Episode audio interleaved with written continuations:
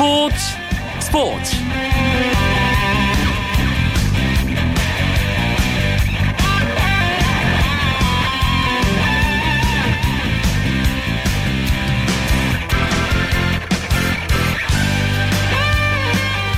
안녕하십니까. 화요일 밤 스포츠 스포츠. 아나운서 이광용입니다.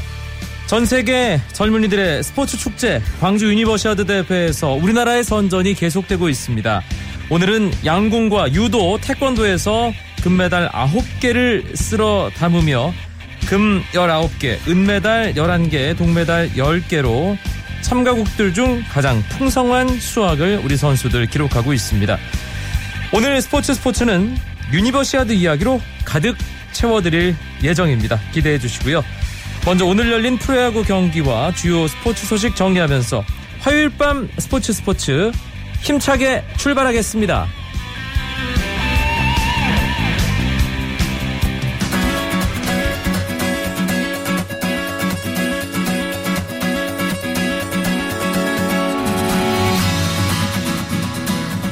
대진을 바꿔서 다시 시작하는 프로야구 주중 3연전. 그런데 전국적으로 내리는 비 때문에 오늘 열릴 예정이던 KT와 NC의 마산 경기, 두산과 한화의 대전 경기, SK와 삼성의 대구 경기는 취소됐습니다. 프로야구 서울에서 치러지고 있는 두 경기만 진행 중입니다. 먼저 잠실로 갑니다. 롯데와 LG 하위권을 탈출해야 하는 두 팀이 지금 치열한 대결을 펼치고 있습니다. 현재 7회 초 롯데의 공격이 진행 중인데요. 6대 2로 원정팀인 롯데가 LG에게 넉 점 앞서 있습니다. 롯데 선발 투수 레일리 4와 3분의 1이닝 94개의 공을 던지고 2실점 5이닝을 채우지 못한 채 마운드를 심수창 선수에게 넘겼습니다. 심수창 선수 무실점으로 뒤를 잇고 있고요. LG의 선발 투수는 우규민 선수였습니다. 5와 3분의 1이닝 레일리보다 더 많은 이닝을 책임졌지만 실점도 더 많았습니다. 4실점에 3자책점. LG 마운드는 신재웅, 신승현에 이어 이승현 선수가 올라가 있는 상황입니다. 오늘 롯데 아두치 선수가 3회 솔로 홈런 시즌 13호 홈런 기록하면서 어, 팀의 리드에 한 몫을 했습니다. 이 경기 지금 7회 초 롯데가 LG에게 6대 2로 앞서가고 있습니다. 목동경입니다. 기아와 넥센의 시즌 10번째 만남인데요. 기아가 넥센에게 3대 1로 리드하고 있습니다. 오늘은 잠실, 목동 모두 원정팀이 앞서 나가고 있습니다. 기아는 1회 한 점을 먼저 냈고요. 5회에 두 점을 추가했습니다. 넥센이 4회 말에 한 점을 만회했지만 기아의 리드는 계속 이어지고 있습니다.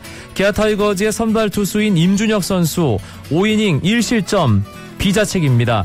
탈삼진 6개, 93개의 공을 던지고 최영필 선수에게 마운드를 넘겼고요. 조금 전 8회 말 넥센 공격 상황에서 윤성민 선수가 마운드에 올라와 일단 어, 이닝을 마무리 지었고요. 이제 9회 초 기아의 공격으로 넘어가는 목동구장 상황입니다.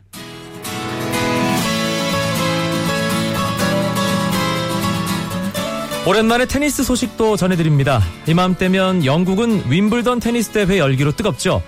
먼저 남자 단식에서는 테니스 황제 로저 페더러 선수가 8강에 안착했습니다. 지난해 윈블던 준우승자인 페더러가 윈블던 사상 최초로 여덟 번째 우승을 이룰 수 있을지 테니스 팬들의 관심이 모이고 있습니다. 세계 랭킹 1위 노박 조코비치는 케빈 앤더슨과 세트 스코어 2대 2로 맞선 상황에서 일몰 탓에 승부를 내지 못했는데요. 나머지 5세트는 내일 펼쳐집니다. 그 외에도 이번 시즌 프랑스 오픈 챔피언 바브린카와 영국의 앤디 머리도 8강에 올랐습니다. 한편 여자부에서는 상위 톱시드 선수들이 초반 탈락하며 윌리엄스와 샤라포바 선수만이 8강에 올랐습니다. 특히 세레나 윌리엄스는 언니인 비너스 윌리엄스를 꺾고 8강에 올라갔습니다.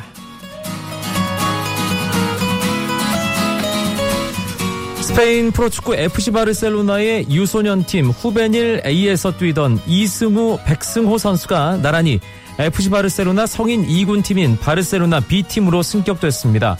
오늘 있었던 기자회견에서 이승우 선수는 2, 3년 안에 1군에서 좋은 모습을 보여주겠다며 아주 당당한 포부를 밝혔는데요. 바르셀로나 B팀은 현재 스페인 3부 리그에 속한 팀이지만 리오넬 메시와 안드레스 이니에스타, 세리오 부스케츠 등 바르셀로나의 스타들이 거친 팀이기도 합니다. 이승우, 백승호 선수 치열한 경쟁을 이겨내고 1군 무대에 데뷔하는 날을 기대해 보겠습니다.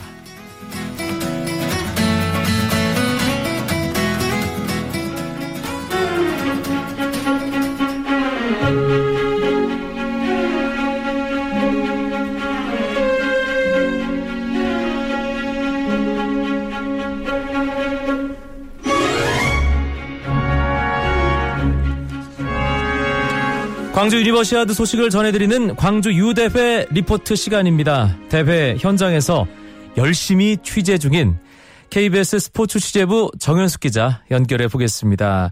정 기자 수고 많습니다. 네, 안녕하세요. 광주 유니버시아드 대회 이제 개막하고 어, 날짜가 이제 하루하루 지나가고 있습니다. 오늘 우리나라 선수들 메달 상당히 많이 땄고요. 지금까지 기대 이상의 아주 좋은 성과를 거두고 있죠. 네, 개막 6일째인데 오늘 하루만 금메달 9개를 추가해서 금메달 19개로 이 시간 현재까지 우리나라가 종합 1위를 달리고 있습니다.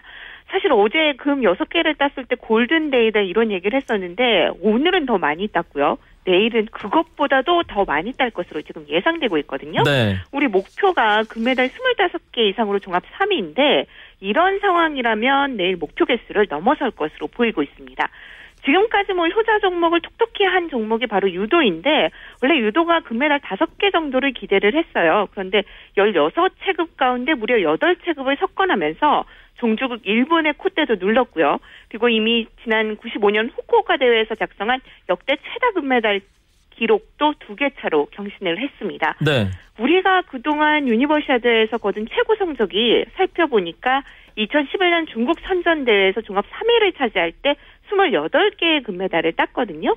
지금 이 페이스대로라면 아마도 34개에서 35개까지도 가능하지 않을까 이런 생각이 나오면서 어, 이런 경기 운영 외적으로도 스포츠 강국의 이미지를 실력에서도 보여주는 좋은 기회가 될 것으로 보입니다. 금메달 뭐 숫자가 쌓이다 보니 다관왕 선수들도 속속 나오고 있죠. 그렇죠. 어제까지 이관왕이 처음이었는데 오늘 양궁 컴파운드에서 3관왕이 탄생했습니다. 우리 선수단뿐만 아니라 모든 국가를 통틀어서 이번 대회 첫 3관왕인데 우리나라의 김종호 선수가 그 영광을 안았고요. 어, 남자 개인전에서는 선배 김태윤 선수를 눌렀고 혼성에서는 송윤수 선수와 짝을 이뤄서 금메달을 합작했습니다. 단체전이 좀 아슬아슬했는데 이 김종호 선수가 8발 가운데서 단 한 발만 빼고 뭐 7발 모두를 10점에 명중시키면서 세 개의 금메달을 거머쥐게 됐습니다. 네. 사실 컴파운드가 어떤 종목인지 좀 생소하신 청취자분들도 많으시잖아요. 우리가 잘 아는 기보배 선수는 리커브 선수고요. 컴파운드는 이 리커브와는 달리 활의 양 끝에 도르래가 달려 있습니다. 뭐 중계를 자세히 보시면 아시겠지만 그렇기 때문에 기계식 활로 불리고 리커브보다 정확도가 더 뛰어날 수밖에 없거든요. 정상급 선수들은 8점을 쏘는 경우는 거의 없고 9점을 쏘는 경우도 드문 그러한 활이라고 볼 수 있고요. 네. 우리나라는 그런데 전통적으로 워낙에 리커브를 잘 해왔잖아요. 때문에 이 컴파운드는 잘 눈을 돌리는 선수가 적었고 이 부분은 다른 나라에 비해서 많이 늦었죠. 지금 본격적으로 도입된 지 10년밖에 되지 않았고 이 김종호 선수도 고등학교 1학년이 돼서야 리커브 선수에서 컴파운드 선수로 전향을 했다고 해요. 그래서 지금 컴파운드를 시작한 지 5년 정도 만에 이런 성과를 거두게 되니까 이 세계 양궁계에서는 아, 한국 양궁에 무언가 특별한 유전자, 특별한 DNA가 있는 것이 아니냐 이런 찬사까지도 보내고 있는 상황입니다. 네. 양궁하면 한국이니까요. 예. 그렇죠. 뭐 그러려니 할 겁니다. 다른 나라에서. 아니 예. 한국 선수들만 보면 조금 기가 죽는다고 해요. 아무래도 네. 다른 나라 선수들이. 아무래도 그렇겠죠. 네. 그런데 대회 초반에 상당히 안타까운 소식이 있었습니다. 이번 유니버시아드 우리나라 뭐 선수들 가운데 가장 큰 기대를 모았고 또 아, 뭔가 대회 분위기 를 이끌어 갈 것으로 기대를 모았던 기계체조 양학선 선수가 이 부상을 당했어요. 네, 그렇죠. 양학선 선수가 박찬호 선수와 함께 성화 최종 점화자였잖아요.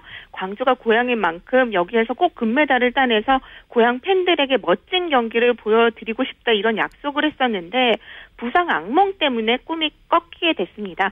남자 단체전 첫날 경기에서 마루 경기를 하던 도중에 예전에 한 번 다쳤었거든요. 이 오른쪽 뒤 쪽 부분에 햄스트링 부상이 재발을 하면서 마루에서 기권을 했고요. 그렇지만 양학선 선수는 모두의 만류에도 불구하고 이후 링 종목에 출전을 해서 우리 선수단 가운데 가장 높은 점수를 받았거든요. 다음 날도 본인은 진통제를 맞고 출전을 강행하려고 했지만 오는 10월에 세계 선수권이 있고 또 내년에 리오 올림픽이 있기 때문에 여기에서 무리해서는 안 된다라는 주변의 만류 때문에 뭐 마음을 돌렸습니다. 양선 선수가 깁스를 한 채로 기자회견을 했는데 아, 본인을 두고 이제 주변에서 아, 저 선수는 홈에서 경기만 하면 부상을 당하는 선수다. 이런 얘기를 하면서 좀 비판을 가하지 않을까 많이 좀 아쉬워하고 좀 죄송하다는 얘기를 많이 전했거든요. 하지만 분명한 건 양학선 선수가 다른 선수들과 다른 점은 신기술을 많이 쓰는 선수잖아요. 그렇죠. 그런 부분을 연마하기 때문에 다른 선수들보다 부상이 아무래도 많을 수밖에 없고 또 도마는 그런 그 빠른 주력을 필요로 하는 경기이기 때문에 그만큼 다리에 부담이 많이 가거든요. 그런 부분에서 양학선 선수에게 많은 분들이 조금 격려의 말씀을 해 주셨으면 좋겠습니다. 그래도 다행히 우리가 단체전에서 은메달을 따면서 양학선 선수는 후배들과 함께 메달을 걸게 됐습니다. 음, 정현숙 기자 얘기해 준 대로 양학선 선수 다른 선수들보다 최소 반 바퀴에서 한 바퀴는 더 돌잖아요. 그렇죠. 예, 그렇기 때문에 훨씬 더 뭐 힘든 상황, 몸에 무리가 가는 상황을 많이 에, 접할 수밖에 없다는 점 청취 자 여러분들 다시 한번 알아주셨으면 좋겠습니다. 네. 어떻게 보면 금메달을 따고 그 상황에서 안주를 할 수 있는데 양투 양쓰리라는 신기술들을 개발을 하기 위해서 더 노력하다가 이뤄진 결과니까 이뤄진 상황이기 때문에 그런 분들을 그런 부분들을 좀 유념해 주셨으면 좋겠습니다. 알겠습니다. 짜릿한 승부 계속 이어지고 있습니다. 어제 사실 여자 양궁 개인전 기보배 선수의 경기 참 이게 손에 땀을 준다는 표현이 딱 맞아 떨어질 만한 그런 경기였죠. 어, 저는 현장에서 보는데요. 제가 오히려 선수보다 더 떨었던 것 같아요. 이 4강전에서 덴마크 선수인 마야 아게르 선수를 만났는데 연장전이 shoot-off까지 치렀습니다. 이 야게르 선수가 우리나라 대학에서 양궁 유학을 하면서 한국말을 하는 선수인데 네. 그 사이 기량이 부쩍 늘었더라고요. 다행히 기보배 선수가 승리를 거두고 결승에 오르면서 내일 결승전을 치르게 됐고 오늘 컴파운드 종목 여자 개인전 결승에서도 shoot-off가 나왔어요. 어, 상대인 슬로바키아 선수가 먼저 화살을 쐈는데 10점을 기록했고 그리고 바로 송윤수 선수가 화살을 쐈거든요. 똑같이 10점이 나와서 과연 누가 정중앙에서 누구의 화살이 더 가깝느냐를 쟀거든요. 네. 불과 3mm 차이로 금메달을 송현수 선수가 목에 걸었습니다. 와. 그리고 오늘 3관왕에 오른 김종호 선수가 출전한 남자, 남자 단체전도 마찬가지였거든요. 마지막 한 발에서 희비가 엇갈리면서 우리나라가 극적으로 금메달을 차지하게 됐습니다. 알겠습니다. 다른 나라 경기 중에는 어떤 선수, 어떤 경기가 화제였습니까? 뭐 지난번에도 제가 한번 말씀드렸던 것 같은데 농구 캔자스 대학이 일단 화제의 최정점에 있고 네. 리퍼트 주한 미국 대사까지 경기를 보러 왔고요. 경기 1시간 전부터 티켓을 사려는 사람들이 줄을 서더라고요. 유니버시아드 대회에서. 저는 제가 순간 아시안 게임에 지금 온 것은 아닌가라는 착각이 들 정도였고 네. 또 유도의 쌍둥이 선수들이 우리나라 선수들과 치열한 금메달 접전을 펼쳤거든요. 아, 지난 일요일이었는데 81kg급 이하에서 금메달을 예상했던 왕기춘 선수가 이 쌍둥이 형제 가운데 형에게 패했어요. 아하. 그런데 잠시 후 곽동한 선수가 동생과 맞대결을 펼쳐서 승리를 거뒀습니다. 하루 사이에 어떻게 보면 쌍둥이 선수들의 희비가 엇갈린 셈이 됐고요. 오늘 양궁 컴파운드에서는 해프닝이 조금은 있었는데 남자 단체전 3, 4위전에 진출한 인도팀이 경기 시간이 돼도 나타나지 않으면서 기권패 처리가 됐거든요. 네. 그래서 이탈리아가 동메달을 가져갔는데 더 재미있는 건 이 이탈리아 선수들도 경기 시작 5분 전에 나타나서 훈련을 하지 못하고 허겁지겁 경기장에 들어갔었어요. 그러면서 아, 왜 이렇게 시간 전달이 잘 안 됐느냐고 원성을 보냈었는데 결국 행운의 동메달을 거머쥐고 그런 불만이 쏙 들어갔습니다. 알겠습니다. 정현숙 기자 오늘 유니버시아드 대회 현장 여러 가지 이야기 풍성하게 전해주셔서 고맙고요. 계속해서 어, 수고해 주시고 종종 소식 듣겠습니다. 네, 감사합니다. 네, KBS 스포츠 취재부 정현숙 기자였습니다.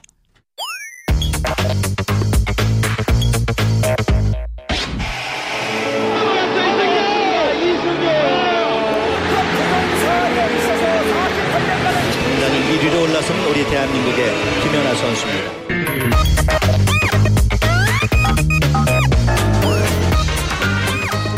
스토리가 있어 더 재미있는 스포츠 화요일마다 만나는 스포츠 살롱입니다. 오늘도 김은식 작가와 함께합니다. 어서 오세요. 예, 안녕하십니까? 오늘은 어떤 이야기 준비하셨습니까? 예, 뭐 앞에서도 지금 어, 비슷한 얘기 나오던데 지금 한창 광주에서 진행되고 있죠. 유니버시아드 대회 이야기 한번 해볼까 합니다. 그러니까 김은식 작가는 이번 광주 유니버시아드 예, 예. 대회가 아니라 그 이전에 있었던 여러 유니버시아드와 관련된 그렇죠. 이야기를 오늘 청취자 여러분들과 나눠 주실 텐데요. 일단 유니버시아드 대회가 대체 정체가 뭐냐? 예, 예. 예, 저희가 이전에도 한번 그런 어, 내용을 전해드린 적이 있는데 김은식 작가님의 버전이기 때문에 예.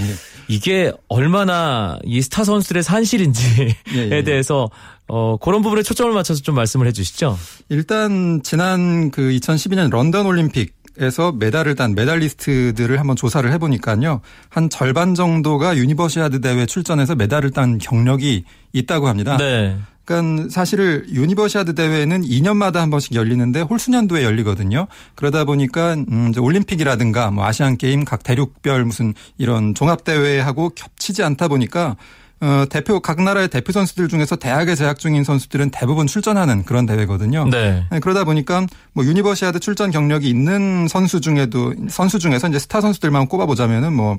뭐 체조의 코마네치, 뭐 수영의 펠프스, 뭐 농구의 뭐 찰스 바클리, 뭐 이런 이제 각 종목의 전설들이네요. 정말. 각 종목을 대표하는 선수들이 사실은 다 유니버시아드 대회 출전 경력을 갖고 있다고 볼 수가 있죠. 뭐 그렇지만 음, 그 중에서도 유니버시아드 대회를 통해서 이름을 처음 알린 선수들을 한번 따로 뽑아보자면은 우리나라 같은 경우에는 마라톤 영웅 황영조 선수가 아주 대표적이죠. 네. 황영조 선수는 원래는 한 5,000m, 1,000m를 뛰던 이제 중장거리 에, 이제 종목 주 종목으로 하던 선수였는데 91년도에 마라톤 선수로 전향해서 두 번째로 완주한 경기가 바로 1991년 셰필드 유니버시아드 대회였다는 거죠. 그래서 이 대회에서 금메달을 따면서 황영조라는 이름을 국내외에 알리게 되고요. 어, 바로 이듬해인 92년 바르셀로나 올림픽에서 그 뭐 몬주익의 전설 몬주익의 영웅이죠. 그렇죠. 예. 거기서 이제 금메달을 따냈죠. 뭐 외국에서는 음 하- 한국인들도 많이 알고 있는 그 중국의 농구 선수 야오밍 선수가 대표적인데요. 2001년 베이징 유니버시아드 대회에서 음 이 2m 29cm죠. 엄청난 장신을 이용해서 준결승에서 그 우승 후보였던 미국을 꺾고 중국이 우승하는데 결정적인 기여를 합니다. 그 다음에 곧장 NBA의 휴스턴 로키츠에 스카우트돼서 어, 세계적으로 유명한 세계적인 농구 스타가 아, 되게 되는 거죠. 사실 이번 광주 유니버시아드 뭐 개막식을 저도 이 생방송 시간에 흘끗흘끗 화면을 통해서 봤는데 성화를 마지막에 누가 이 점화하느냐가 이런 대회의 가장 큰 관심사가 되잖아요. 개막식에서. 그렇죠. 박찬호 선수가 왜 나왔을까? 그 부분을 궁금해하시는 팬들이 계셨는데 예, 예. 정답은 박찬호가 유니버시아드가 참 각별한 대회이기 때문이었죠. 그렇죠. 박찬호 선수 하면 역시 뭐 메이저리그 LA 다저스에서부터 데뷔해서 어, 통산 124승. 을 올린 대투수 뭐 많은 분들이 알고 계시는데 유니버시아드 대회하고 어떤 인연이 있는지 뭐 여기에 대해서는 아시는 분들이 많지 않았을 거예요. 어, 원래 고교 시절부터 임선동, 조성민 이런 에, 음, 동갑내기 선수들한테 밀려서 큰 주목을 받지 못했다더라. 73년생이 워낙에 걸출한 투수들이 많았죠. 그 뒤에도 뭐, 뭐 정민철, 박재홍, 뭐 염종석 선수도 염종석, 있고요. 예. 뭐 많았는데 그 중에서도 임선동, 조성민 두 선수가 아주 압도적으로 앞서 나가는 그 양대 선수였었고요. 어, 크게 주목은 받지 못하다가 한양대 2학년 시절이던 1993년 버팔로 유니버시아드 대회 출전해서 음, 은메달을 따는데 기여를 했는데 그때 바로 이제 시속 156km까지 나오는 강속구로 1승 3세이브를 기록하면서 어, 그 국내 많은 관계자들의 그 시선을 사로잡게 되죠.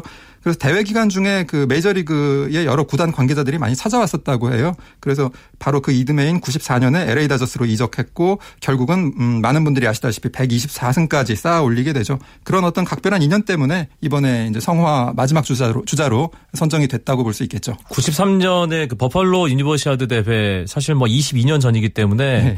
저도 기억을 많이 더듬어 보긴 해야 되는데 그때 메이저리그 관계자들이 주목했다는 게 스포츠 신문 일면에 나왔던 건 제가 기억이 나거든요. 아, 그런가요? 그 예. 뒤에도 이제 박찬호 선수 본인도 아, 그 대회 중에 이제 메이저리그 관계자들이 직접 찾아와서 아, 그때 접촉을 많이 했었다. 뭐 이런 얘기를 하더라고요. 음, 유니버시아드 스포츠 팬들이라면 뭐 다들 뭐 대회별로 하나씩의 기억은 가지고 계실 텐데 예전에 대구에서 하면서 예, 예. 뭐 북한의 미녀 응원단도 있었고 뭐 그런 여러 가지 소소한 기억들 스포츠 팬들 공유하고 계실 텐데요. 이번 대회 김은식 작가 혹시 좀 관심 갖고 지켜보고 계신가요? 예, 사실 그 중, 전 경기 중계 방송 뭐 이렇게 올림픽 같지는 않기 때문에 뭐 쉽지는 않은데 어제 많은 분들이 뭐 인터넷 중계를 통해서 보셨을 거예요. 야구 한일전 네. 있었죠. 예선 첫 경기였는데 뭐 어느 정도 예상은 했지만 8대 0으로 좀 크게 졌죠. 뭐 어제 뭐 실력 차이 뭐 객관적 전력 이걸 떠나서 좀 전반적으로 타자들이 좀 스윙 폭도 좀 크고 좀 실책도 좀 남발하고 아무래도 좀 어, 우리나라에서 열린 대회다 보니까 좀 의욕이 많이 앞섰던 게 아닌가 뭐 이런 생각이 좀 들었고요. 야구장은 좋더라고요. 예, 챔피언스 필드. 사실은 제가 좀 꼭 보고 싶었던 경기가 하나 있었는데 음, 조정 경기. 네. 그러니까 사실 축구 경기 좋아하시는 분들도 월드컵 같은 국가 대항전보다 클럽 대항전 좋아하시는 분들 많잖아요. 뭐 챔스리그라든가. 그렇죠. 어, 그 그게 다른 것보다 오랜 동안 호흡 맞춰온 선수들 간의 팀워크 이런 걸 음. 보는 재미가 있는데 조정이라는 게 별다른 배경 지식 없이도 정말 이 팀워크가 어느 팀이 맞고 좀 덜 맞는가가 한눈에 보이는 그런 경기죠. 거기다가 사실 이 대학 스포츠의 시초라고 할 수 있는 게 조정이라고 해요. 네. 그 영국에서 옥스퍼드와 캠브리지 이두 양대 라이벌 대학의 선수들이 교류전 하던 것이 대학 스포츠의 시초다 이런 유럽에서는 최소한 그렇게 이야기를 하고 있는데 그래서 요 경기를 좀 꼭 보고 싶었는데 음, 중계 방송이 사실 이런 종목까지 다 좀 챙겨보기가 쉽지가 않은데 음. 어, 저도 결국 못 봤습니다만 어제 일본이 어제 나온 금메달 4개 중에 2개를 따면서 좀 앞서 나갔다 뭐 이런 소식은 음, 네. 들었습니다. 어, 제가 동료들에게 좀 잘 전달해서 조정 경기가 중계 방송이 될 수 있을지 한번 문의를 해보겠습니다. 아, 유니버시아드도 확실히 올림픽이나 뭐 아시아 국가들의 아시안 게임, 뭐 팬아메리카 대회, 굿윌 게임 이런 대회와는 좀 성격이 다른 것 같아요. 음, 올림픽이라든가 뭐 다른 세계 대회 뭐 아무래도 유니버시아드라는 이름 자체가 이제 university와 이제 올림피아드의 조합. 그래서 뭐 대학생들의 올림픽 이런 뜻이라고 이야기를 하죠. 그래서 또 하나의 버전의 올림픽이라고 생각할 수도 있지만 다른 한편에서는 음 올림픽이라는 게 점점 스포츠를 통한 인간의 완성과 경기를 통한 국제 평화의 증진 이렇게 처음에 내세웠던 원래의 취지에서 좀 벗어나서 상업주의 또 어, 민족주의 국가 간의 경쟁, 과열 경쟁, 뭐 이렇게 되다 보니까 음 좀 이렇게 과열되는 것에 대해서 비판 의식을 가지고 창설된 대회가 또 유니버시아드 대회다 이렇게 얘기할 수가 있거든요. 네. 그래서 뭐 상업성이라 상업성이라든가 경쟁보다는 좀 순수한 아마추어리즘 또 도전 정신 이런 것으로 좀 돌아가자 이런 걸 좀 더 부각시켜 보자 이런 특징을 찾아볼 수가 있습니다. 그래서 어, 단적으로 시상식장에서 금메달을 따게 되면은 그 조국의 국가가 이제 울려 퍼지는 이런 순간들을 연상을 하는데 이 유니버시아드 대회에서만큼은 그런 모습을 또 볼 수 없다는 것도 하나의 특징이죠. 국가 대신 이 공식 찬가죠. 젊은이의 노래가 연주되는데 이 노래는 어떤 의미를 담고 있는 건가요? 그렇죠. 이게 유니버시아드 대회 가장 큰 특징이라고 할 수 있는데요. 이제 올림픽 대신 이제 애국가 올림픽하고 달리 애국가 대신 이 젊은이의 노래라는 것이 2회 소피아 대회에서부터 연주돼 왔었다고 하거든요. 음, 이게 뭐 라틴어로 뭐 가우데아무스 이기투르 뭐 젊은이의 노래 음. 사실 그대로 번역하면 우리 모두 즐거워하자 뭐 이런 뜻이라고 하는데요. 한번 들어보시면 아이 노래 하실 겁니다. 잠시 들어볼까요? 예.